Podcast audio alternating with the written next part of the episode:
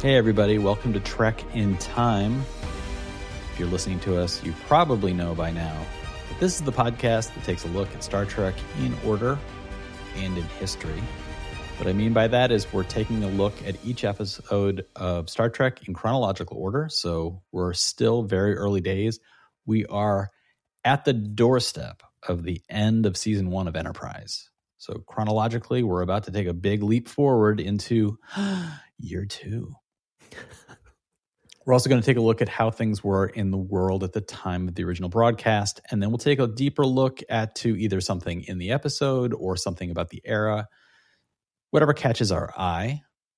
And as usual, I'm joined here by my brother, Matthew. Matt, say hi. Hello. Matt is the tech guru and inquisitor behind the YouTube channel Undecided with Matt Farrell. And I'm Sean Farrell. I'm his brother, and I'm a writer. I write some sci fi, I write picture books, I write books for younger readers. So between the writing and the teching, we've got Star Trekking. Don't forget there are ways you can directly support the podcast. You can visit trekintime.show, and there's an opportunity there for you to throw some coins at us. They hurt a little bit, but we appreciate it. And of course, you can just listen, you can subscribe, you can watch us on YouTube. Before we get into this newest episode, Matt, I understand you have some listener comments that you wanted to share. Yeah, there's a couple. Uh, one from Robotrav. Um, always leaves a comment on every single video. Thank you so much, Robotrav. Yes, thank you, Uh, Robo. Yeah. Yes, this was a this was a reference to the last episode that we talked about where Trip and the captain were going across the desert. Yes. Um, yes, this was a good old fashioned trek, right down to the la- lackadaisical alien costumes. Who doesn't love a nice desert crossing? I still think Picard and Wesley did it better though. yes. with that drunk shuttle captain. Anyway, another great show, guys. Looking forward to the next one. I thought that was a, a apt comment. I completely hadn't been thinking of you know Wesley and the captain being stranded on the desert planet when I was watching that episode, but that is true. That I think is a far better episode than this one. Um, the other comment was Pale Ghost 69. The main thing I have to say about this episode was the whole foreshadowing about the survival training since the beginning, which apparently didn't contain any actual survival tactics. Yes. And you brought that up when we were talking, which Yeah. was they taught they made a huge point about that survival training, and then in the episode they did none of it. Like Yeah. there was there was nothing about survival tactics. It's like, oh, come on, don't you remember that survival training? And here's your thimble of water. Now let's walk across the desert at noon.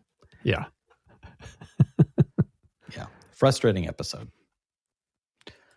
So today, speaking of frustrating episodes, we're going to be talking about two days and two nights. Matt, do you want to give us a synopsis of this groundbreaking episode? Okay. Yeah, I think I'm maybe showing my cards a little too soon, Yeah. but let's get into it. Yeah, all right.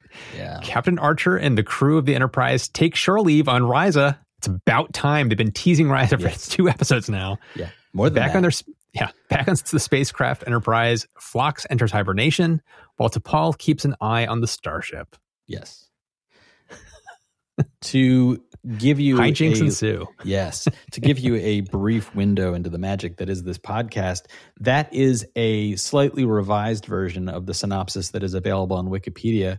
The part that I removed from it was the additional sentence which said, Guest stars appear in this episode portraying the aliens that the crew meets. I'm not sure why that would need to be said, but there you have it. It actually made me wonder are some of these guest stars like like really remarkable names that I should look up and see who they are? No. No. Somebody just thought it was important to point out that if you're watching this show, there are people appearing on the TV who are not regulars. thanks for clearing that up Take that for what it's worth. So this story was originally f- by Rick Berman and Brannon Braga, as usual this season. Most, if not all of them, have been uh, crafted with their involvement. The teleplay was by Chris Black, and this episode is directed by Michael Dorn. And of course, we all know Michael Dorn from Chips. mr Worf Yes, I've jokingly referred to Chips instead of Mr. Worf. This was his first time helming Enterprise, but it's not his first time helming an episode of Star Trek. Prior to this, he had directed several episodes of Deep Space Nine. So that's something for us to look forward to in approximately 10 years when we get to the next generation and Deep Space Nine episodes. This episode aired on May 15th, 2002, and it got a modest 5.6 million viewers. As far as other things going on in the world when this episode aired, well, Matt, you were still dancing your little heart out to Don't Let Me Get Me by Pink. And the number one movie, it was still Spider Man by Sam Raimi with Tobey Maguire. It was pulling in an additional $71 million. On TV, people were tuning in to Friends. How many people were tuning into Friends? 34.9 million. Oof. Which made me think, what could this have been? And my speculation, without doing too much research, is that it was a season finale as opposed to um, for a moment i thought perhaps the show was ending. Perhaps this was the series finale friends. I say that because i did not watch friends. But upon some research it looks like they would go on for two more years. So my expectation is a mid-may episode. This is probably a season finale which pulled in roughly seven times as many viewers as enterprise so it's trying to be the little engine that could but Sometimes it can't. In the news, the day this episode aired, in the New York Times, the UN broadens the list of products that Iraq can import. Air testing after September 11th attack is both perplexing and reassuring. That's a headline that would not age well hmm. in New York City as we moved forward. It was discovered that air quality was much poorer early on than was originally reported, and illness became an ongoing concern, not just for the first responders, but for people who had returned to live and work in those areas before it was truly safe. And there was also this headline The pre attack memo cited bin Laden. The classified memorandum written by an FBI agent in Phoenix last summer urging Bureau headquarters to investigate Middle Eastern men enrolled in American flight schools also cited Osama bin Laden by name and suggested that his followers could use the schools to train for terror operations, government officials said for the first time today. The memorandum said terrorist groups like Mr. bin Laden's might be sending students to the schools as the first step in what could be a concerted effort to place Islamic militants in the civil aviation industry around the world as pilots, security guards, or aircraft maintenance workers.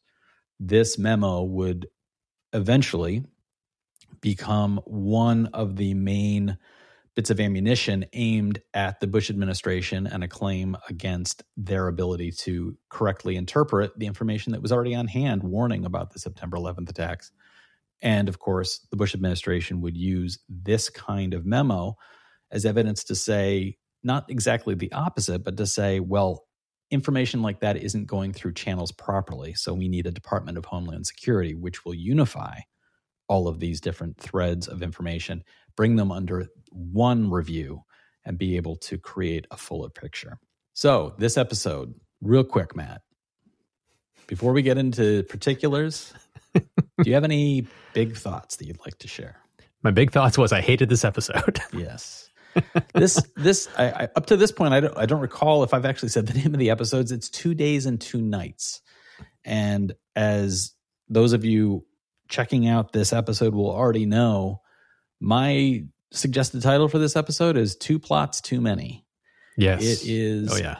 This is four plot lines. And Matt, in the past three weeks, I believe, it's been one of the themes I have been repeating for three weeks is wow, this episode was written in a way where the A plot and the B plot are so tightly intertwined that even though you do have two distinct storylines, they don't feel different from one another. They feel like they're part of one great current. And that is what captures you as a viewer and lets you really invest in the storyline. This episode is a perfect example of how to fracture your audience's attention to the point where you don't care about any of the storylines. Exactly. This is four separate storylines, none of which is truly worth our attention, except for hints of nefarious activities regarding the investigations of the Suliban and the potential, an agent who may potentially be from the planet that had held Archer in a previous episode when he helps the Suliban escape, the planet that they were on was investigating the Suliban. That's what they were trying to do. And I think that this is this is a strange tangential connection for me to the article I just talked about about investigations of terror plots and how do you recognize a threat when you see it. If Archer is crossing paths with somebody who is from that planet and in trying to investigate the Suliban's involvement in terror attacks in the area, clearly that's intended to be an echo that will carry forward into future episodes. They're clearly seeing this as an ongoing thing to build from. And to me, it seems born of the era that at this point, mm-hmm. at the end of the season, they're looking at a world that is now post 9 11. They're just probably barely out of it themselves. When this was filmed, it may have been months earlier, but yep. they potentially are looking at a world that is different than when they started this entire series.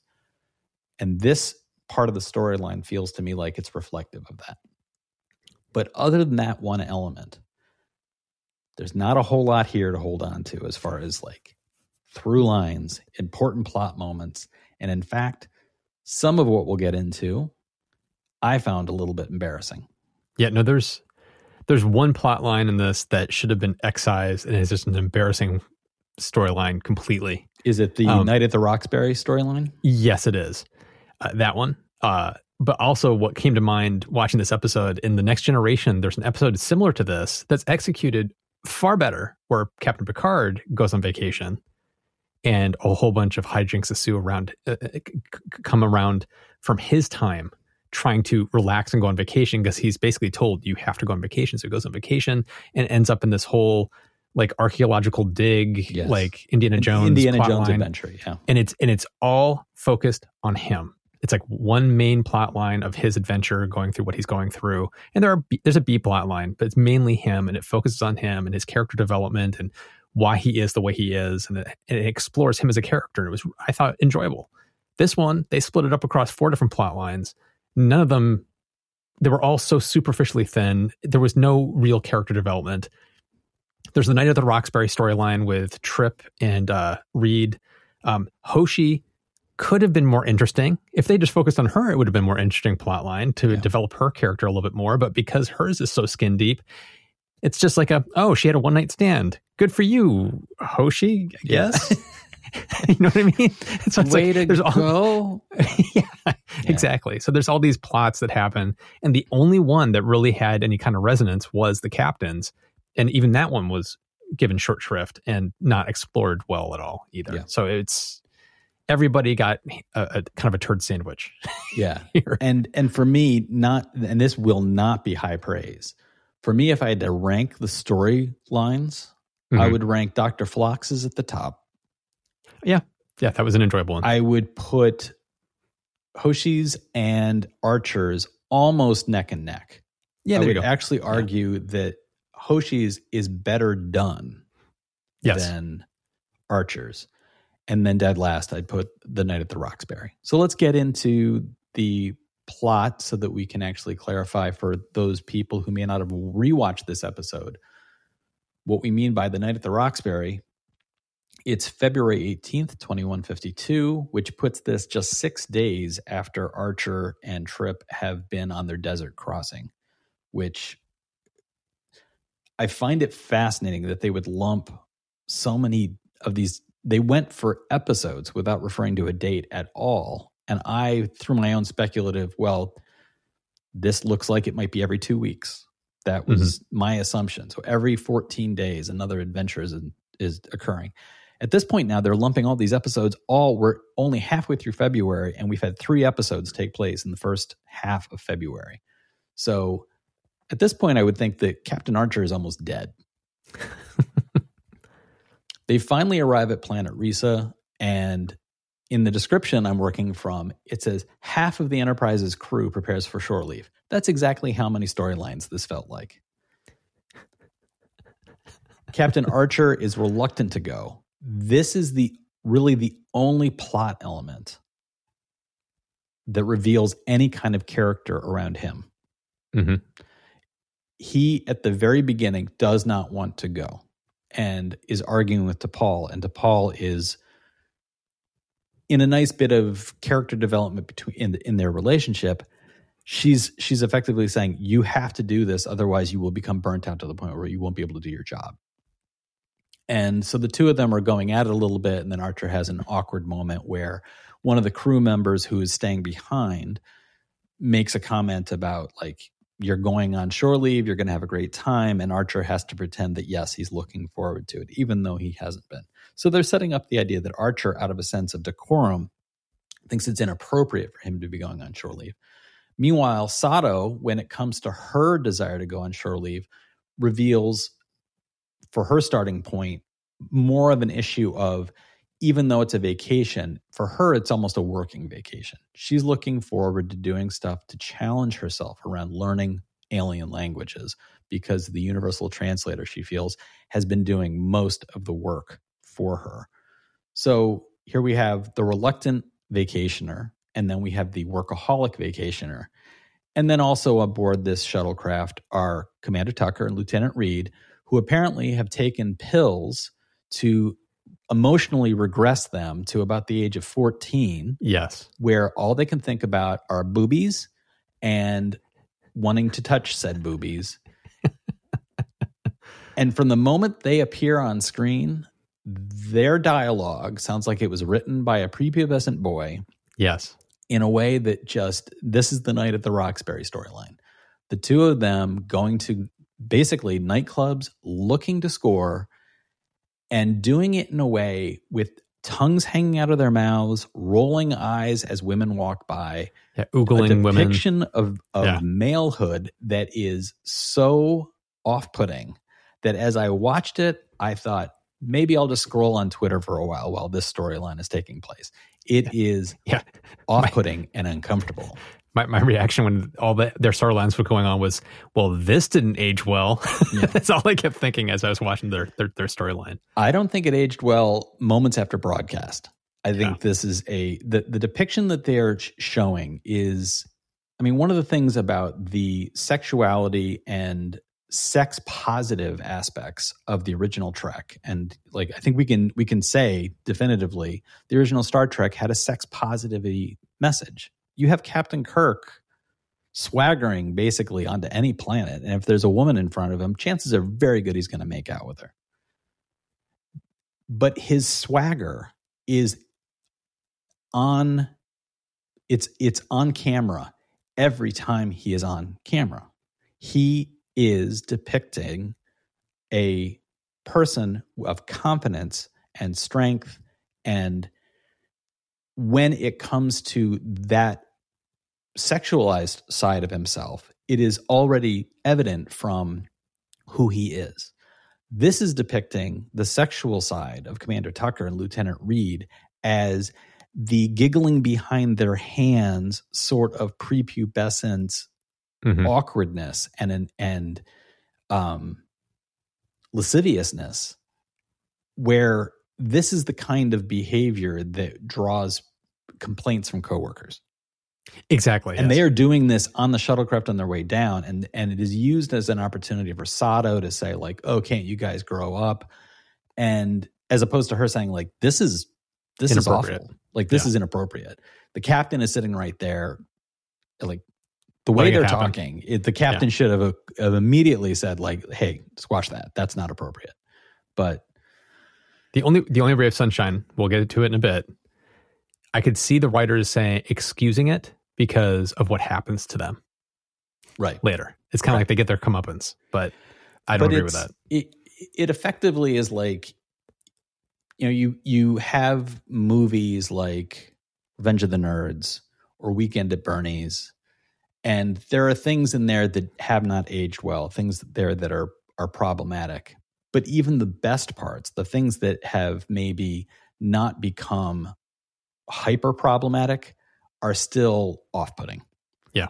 and that's that's what's evident here is that there's even though they do get their comeuppance it's and it's and it's portrayed at the end that now they smell and they're walking around in their underwear but still it's it's to get to that as a punchline is not Yeah. worth the dirty joke at the beginning And I say Nope. that as somebody who loves a good dirty joke. I just love it when it's good.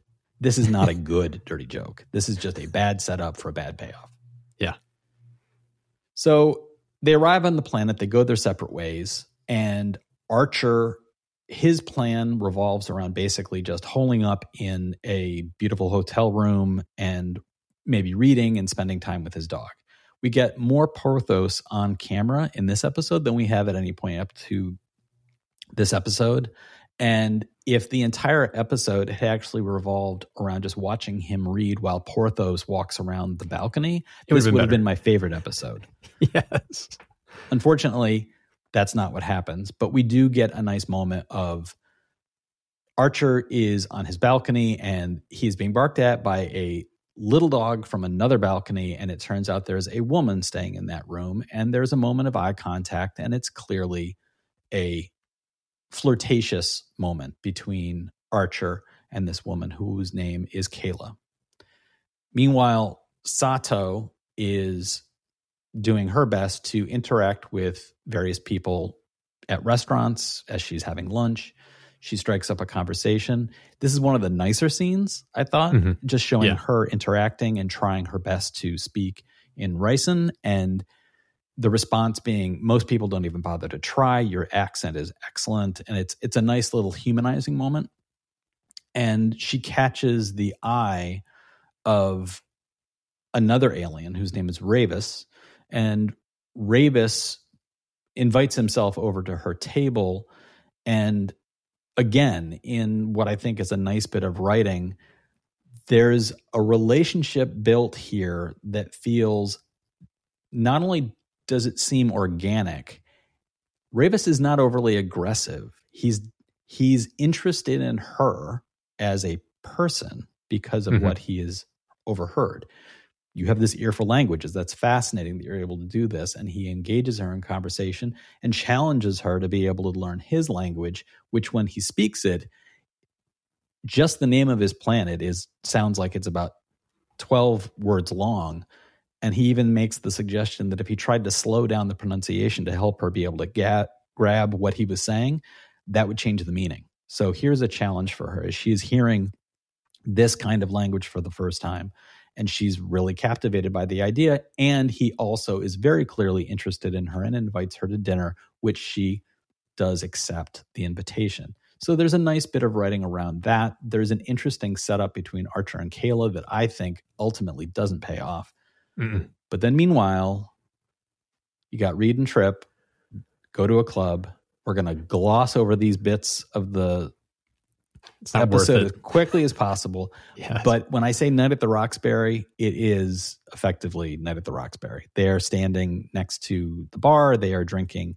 and if any woman is unlucky enough to walk past them, the two of them ogle and undress with their eyes to a degree that would probably make a bouncer ask them to leave.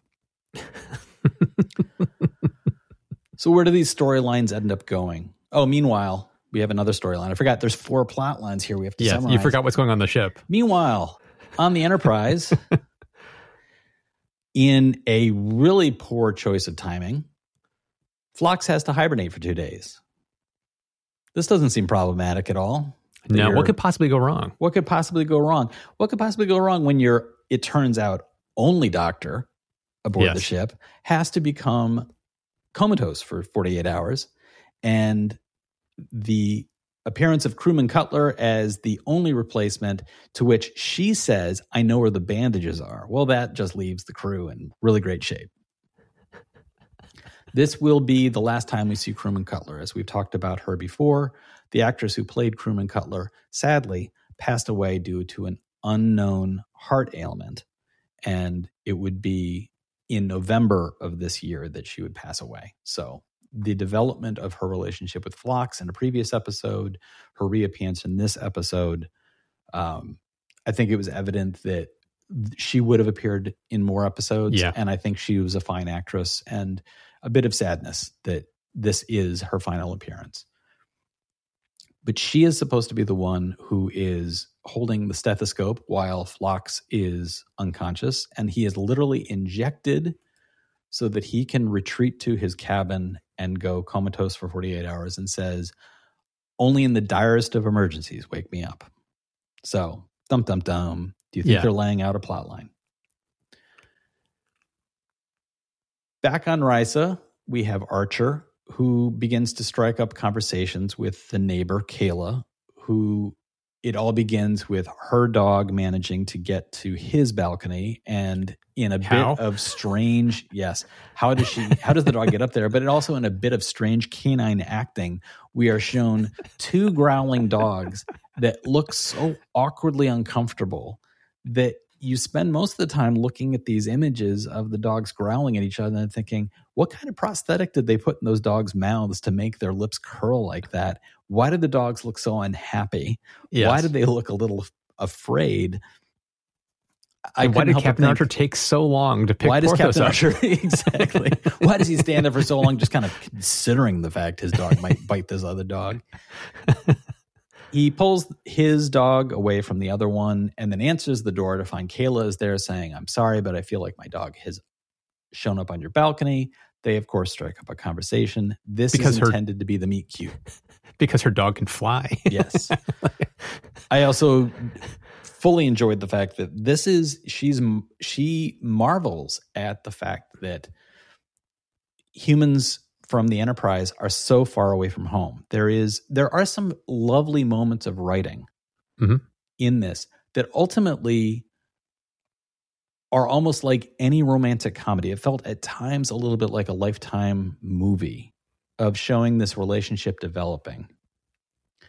And I imagined if it was the only plot of the episode, you could have milked a lot more energy from the fact that they clearly do like each other. This first meeting is he's asking about where he might eat. He invites her to dinner. She reluctantly says she can't. She reveals that she has loss in her past. And when he when he basically plumbs her for a bit too much information, she reveals that her family was killed and it turns out it was through a Suliban attack. And I think that in a longer format for just this story, you could have developed what would look like a legitimate relationship between the two of them. For With a the mystery turning behind point it. to become Yeah. for the turning point of her seeking information to really sting. And the episode intentionally leaves it hanging as to whether she is in fact ever interested in him or not. She knocks him unconscious, but there is there are moments where it seems like she may be doing things for her own reasons, but that she does legitimately like Archer. So I think mm-hmm. that that could have been played with more. But what we're left with is the simplicity of a plot that looks like she's some kind of agent who's been playing him for a fool. And one of the funniest moments for me is her marveling at how far away from home the Enterprise is, how their explorers, some, he refers to them being dozens, you know, it's 90 light years, I think he says, away from home. They're so far away from Earth that when they use a telescope to spot our sun, he points out our sun to her by saying, See the really bright blue star. Now look below that to the very dim yellow pinpoint. That's my home. And yet she has a dog that's from Earth. Yeah, I didn't understand the whole dog The thing. simplicity I did not of understand the dog thing. Just okay, you are painting this actress. She's got effectively leopard spots down her neck. This is another case just like last week. You put a chin tattoo on somebody, they're no longer human. We understand this is a TV show. It's being made by humans using humans. Matt and I are both smart people. We understand.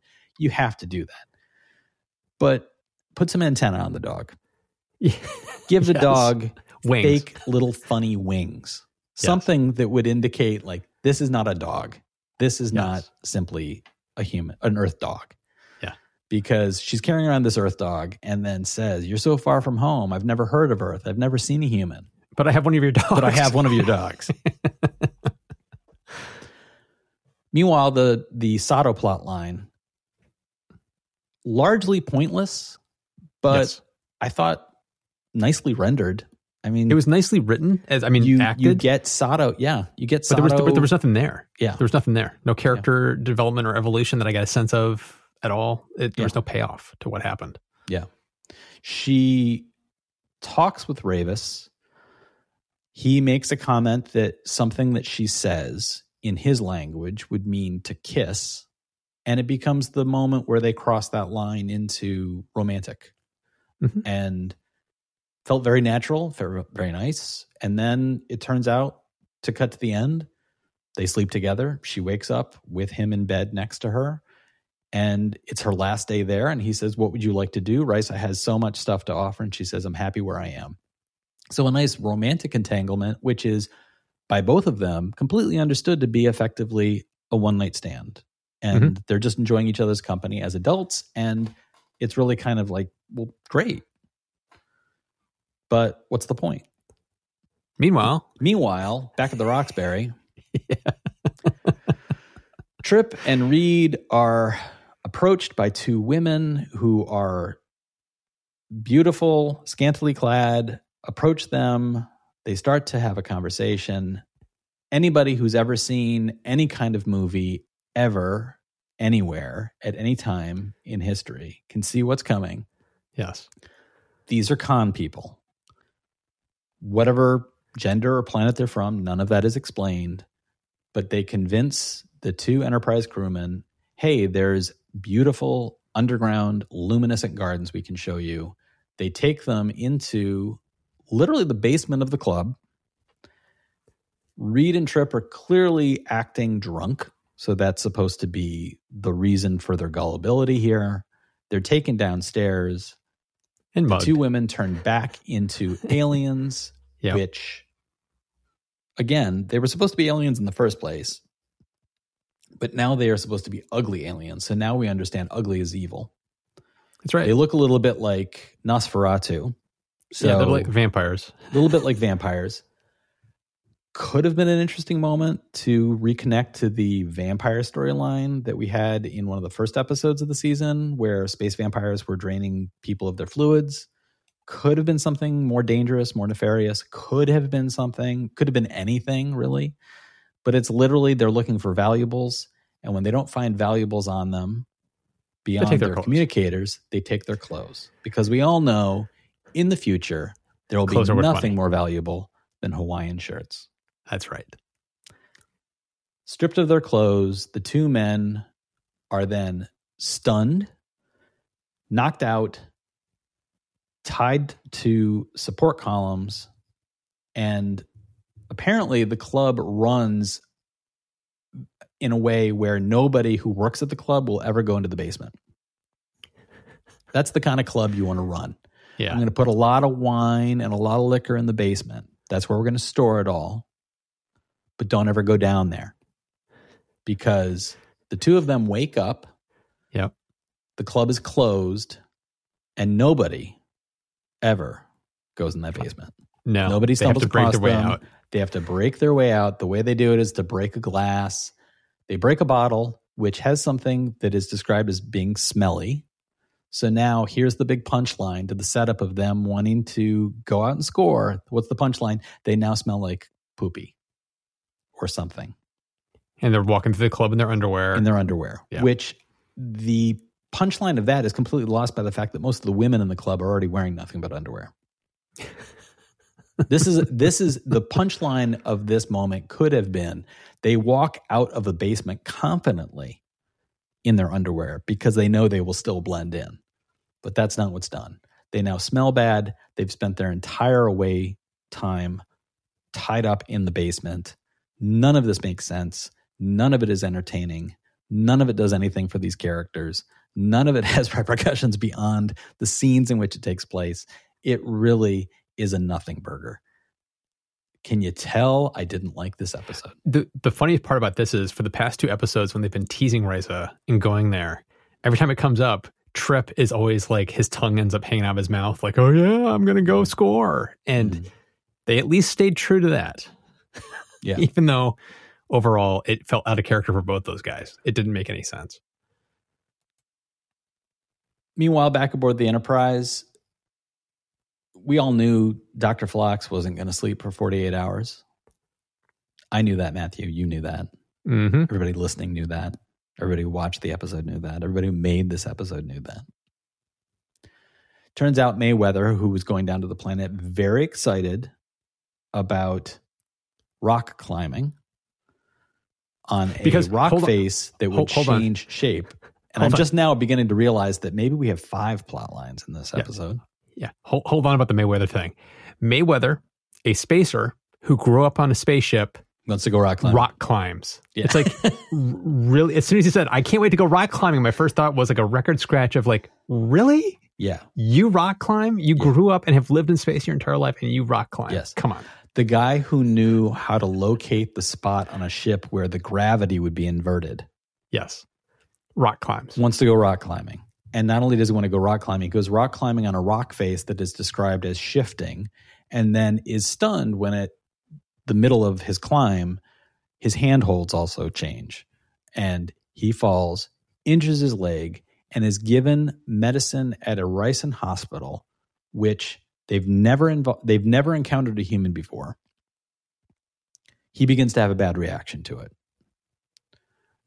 This puts medical practice in the future into a really strange lens where Mhm. a person from a place where you have no experience is treated by doctors with a well what's the worst that could happen if we inject this thing into him Mhm. all right mayweather begins to have a bad reaction it turns out that what he's been injected with he is deathly allergic to and as his vital signs begin to become more and more redlined T'Pol and Cutler come to the reluctant conclusion we have to wake up the doctor. In doing so, here are some of the only highlights of the episode. The Very comedy funny that moments. comes out of Phlox's Yes. performance is fantastic. He's fantastic. this. This is his immediate wake up is to start screaming things about I don't care how much it weighs or some other nonsense. Falls semi back to sleep. He has to be encouraged to get out of bed. He yells to sick bay and then immediately falls on the floor. It's full of literally he- pratfalls and physical comedy. He calls everybody captain. he calls everybody captain. It's literally the only highlight of the episode. And again, to cut to the chase, despite the fact that he is coming across as effectively drunk, sleep deprived, can look impaired in the same way that drinking is impaired. Despite this, T'Pol and Cutler just stand by and let him do things to Mayweather, even though he's calling everybody captain and is clearly out of his gourd.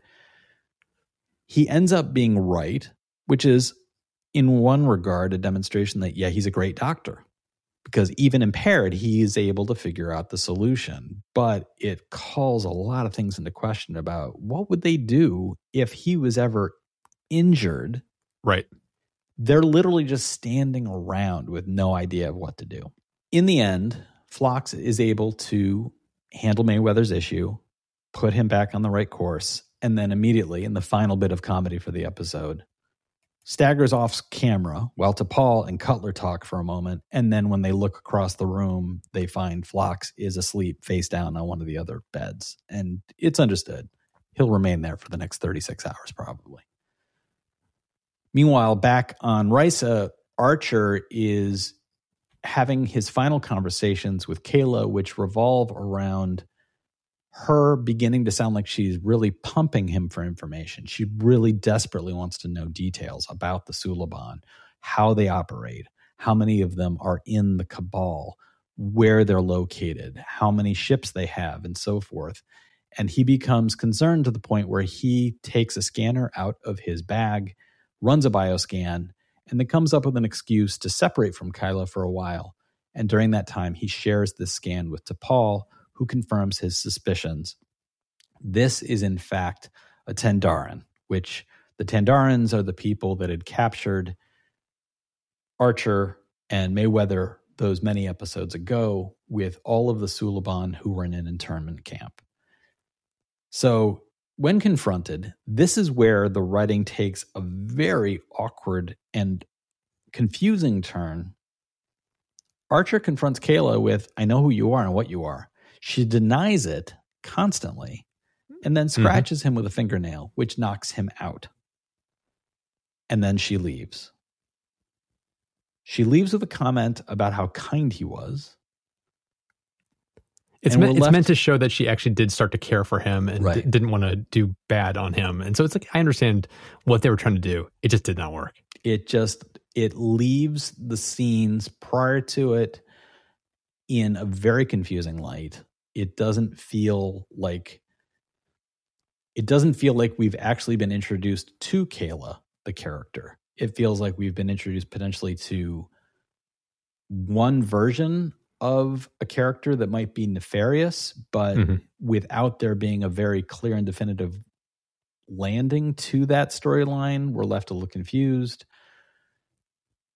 And at the same time, we're left a little confused. I was left with a sense of I'm confused. They clearly intend this to be something that will be picked up in the future.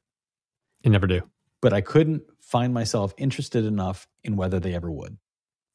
The well, way it did. leaves off, the way it leaves off is just like, oh, they are clearly laying a plot line for a potential future story, but this was so uninteresting that I don't care if they ever do pick it up. So just kind of like get to the very end bit here, because this is all where all the plot lines end. And when they come back together, the entire crew is on the shuttle pod going back, and none of them are willing to share what happened to them on the yes. trip. Yes. And to me, this is the most confusing part about this episode because at this point, I don't understand what the point of the episode was. Yes. Because they could have tried to, if they had bookended it with something stronger, they could have made a case for why telling the story this way would have worked but they didn't. The only thing I took away was what happens on Risa stays, stays on Risa. On Risa. Yes. It's like that's not anything to make an episode about, and that's all it was. This was a big nothing burger of an episode that had no point whatsoever. If it had ended with Archer calling an executive staff meeting, and he has his main officers in front of him, and he lays out the fact that he effectively was knocked out by a potential Tandaran spy who is trying to plumb him for information. And his takeaway is that we need to be extremely cautious because there are people plotting against us potentially. Yep. And then Sato's response was, well, not everybody out here is nefarious. Some of the people out here are as curious about us as we are about them. So we shouldn't necessarily see specters where there are none. And then Reed and Trip's response is, and sometimes we can find that we're going in fully charged and ready to go, but find we're not prepared. Yep. There could have been a summary of those storylines, as you're suggesting, into a way that would say, oh, we've all learned a lesson. And maybe if we put all of that information together, it creates a big picture for what Enterprise is doing out here. But exactly. instead, like you said, they all bite their tongues. Totally questionable, especially from the captain. The captain yeah. has literally been knocked unconscious and found out potentially about a plot. And he's not sharing that with his major officers. It doesn't make any sense. You would assume that he would write some kind of report and talk to T'Pol about it and that kind of stuff, but the way that this episode that's like subtext that's just not even there. Yeah. what is what is happening, Sean? Yes. This episode felt so phoned in. It felt like they were running out of storylines for to wrap up a season. Like we have to make this number of episodes and we're running thin on ideas. That's what it felt like to me. Right. It was, it, it was just a shame. Funny you should mention that. A little bit of a deeper dive on this episode has to do with its production. It turns out that they were running out of money. Well, there you go. Originally, the episode was going to do a number of things differently, and Chris Black, who wrote the teleplay, continued to like this episode. And when this episode first aired, it actually got some relatively good marks from critics at the time. Chris Black bemoaned the fact that while he still liked the episode and thought it held up, there were other things they wanted to do especially with the Archer storyline. But they couldn't do those things because they were running out of, they effectively, at this point in the season, other than the season finale, which is next episode, they were left with not much of a budget. So they had to pare things way back. Probably explains why you see Sato in exactly three places aboard a shuttlecraft, at a restaurant, and in a bed. Mm-hmm. Probably explains why you see Trip and Reed in a dance club and in a basement, which is probably a repurposed set from a previous episode. Mm-hmm. It's why you see Archer almost exclusively In one room. in his hotel room. Yep. So the limitations here were built in almost by what you said of they were pressed for time and they needed an episode and they didn't have enough budget and I couldn't help but come out of this feeling bad for my, for Michael Dorn. Like this was the episode they gave. Yes. Yes. There's nothing here. The performances are all fine, but there's n- there's nothing here that even I got to say, nothing here felt like it needed a director. yes. Like you could have just set up cameras and had these people go in front of it and read their lines and it would be done. So I felt bad for Michael Dorn. Yeah. I felt bad for the actors for some of the stuff they had to do. I felt bad for me as an audience member having to watch it. I did not like this episode. And this episode, as I said, got some good positive marks when it first aired.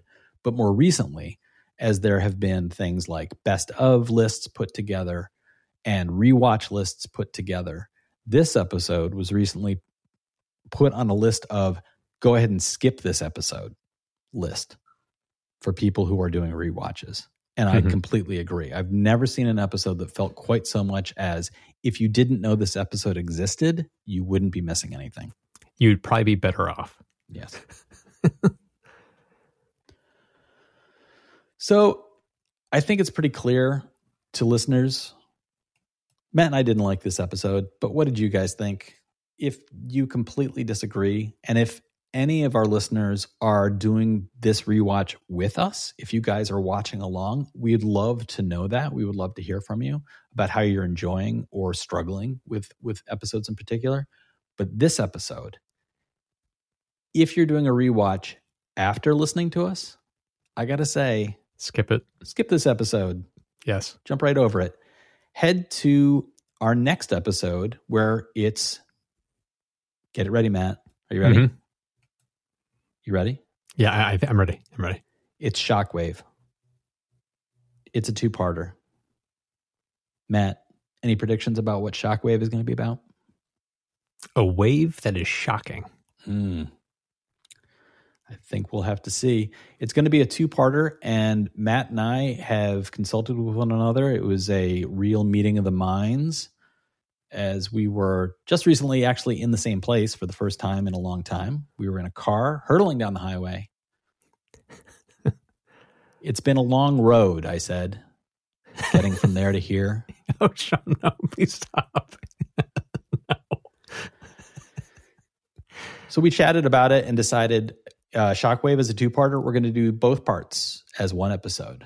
So anybody who is watching along with us and watching ahead of listening to us, please watch both episodes before next week. We're looking forward to chatting about it with each other and hearing from all of you. Matt, before we sign off, is there anything you'd like to remind our listeners about that you have coming up? Yeah, well, I actually want to pitch our other podcast, Still to Be Determined, where we do follow up episodes on my YouTube channel episodes. It's like a inception there a little Yeah, bit. it was a bit. Uh, I, yeah. I had to, I passed out for a moment, so I'm just going to roll with it. But anyway, we we just actually recorded our uh, episode about uh, nuclear fusion and follow up uh, from viewers and questions that Sean had, and it was a fun conversation. So be sure to check out Still to Be Determined. As for me, as usual, I'll just remind people about my website, seanferrell.com. You can find out information about my books. My books, if any of them catch your eye, are available at Amazon, Barnes & Noble, any major bookstore, any small bookstore. So visit your local bookstore and ask for them by name, which is a strange phrase to say about myself. Reminder, you can visit trekintime.show. You can support the podcast there. You can also just keep doing what you're doing, listening. You can subscribe and you can leave comments or corrections in the comments through the contact information in the podcast notes on YouTube obviously, It's just scroll down to the comment section and do it there. Please do remember to subscribe, to like the episodes, and to share it with your friends and strangers, and to come back next time. Thank you so much for listening, everybody. We'll talk to you soon.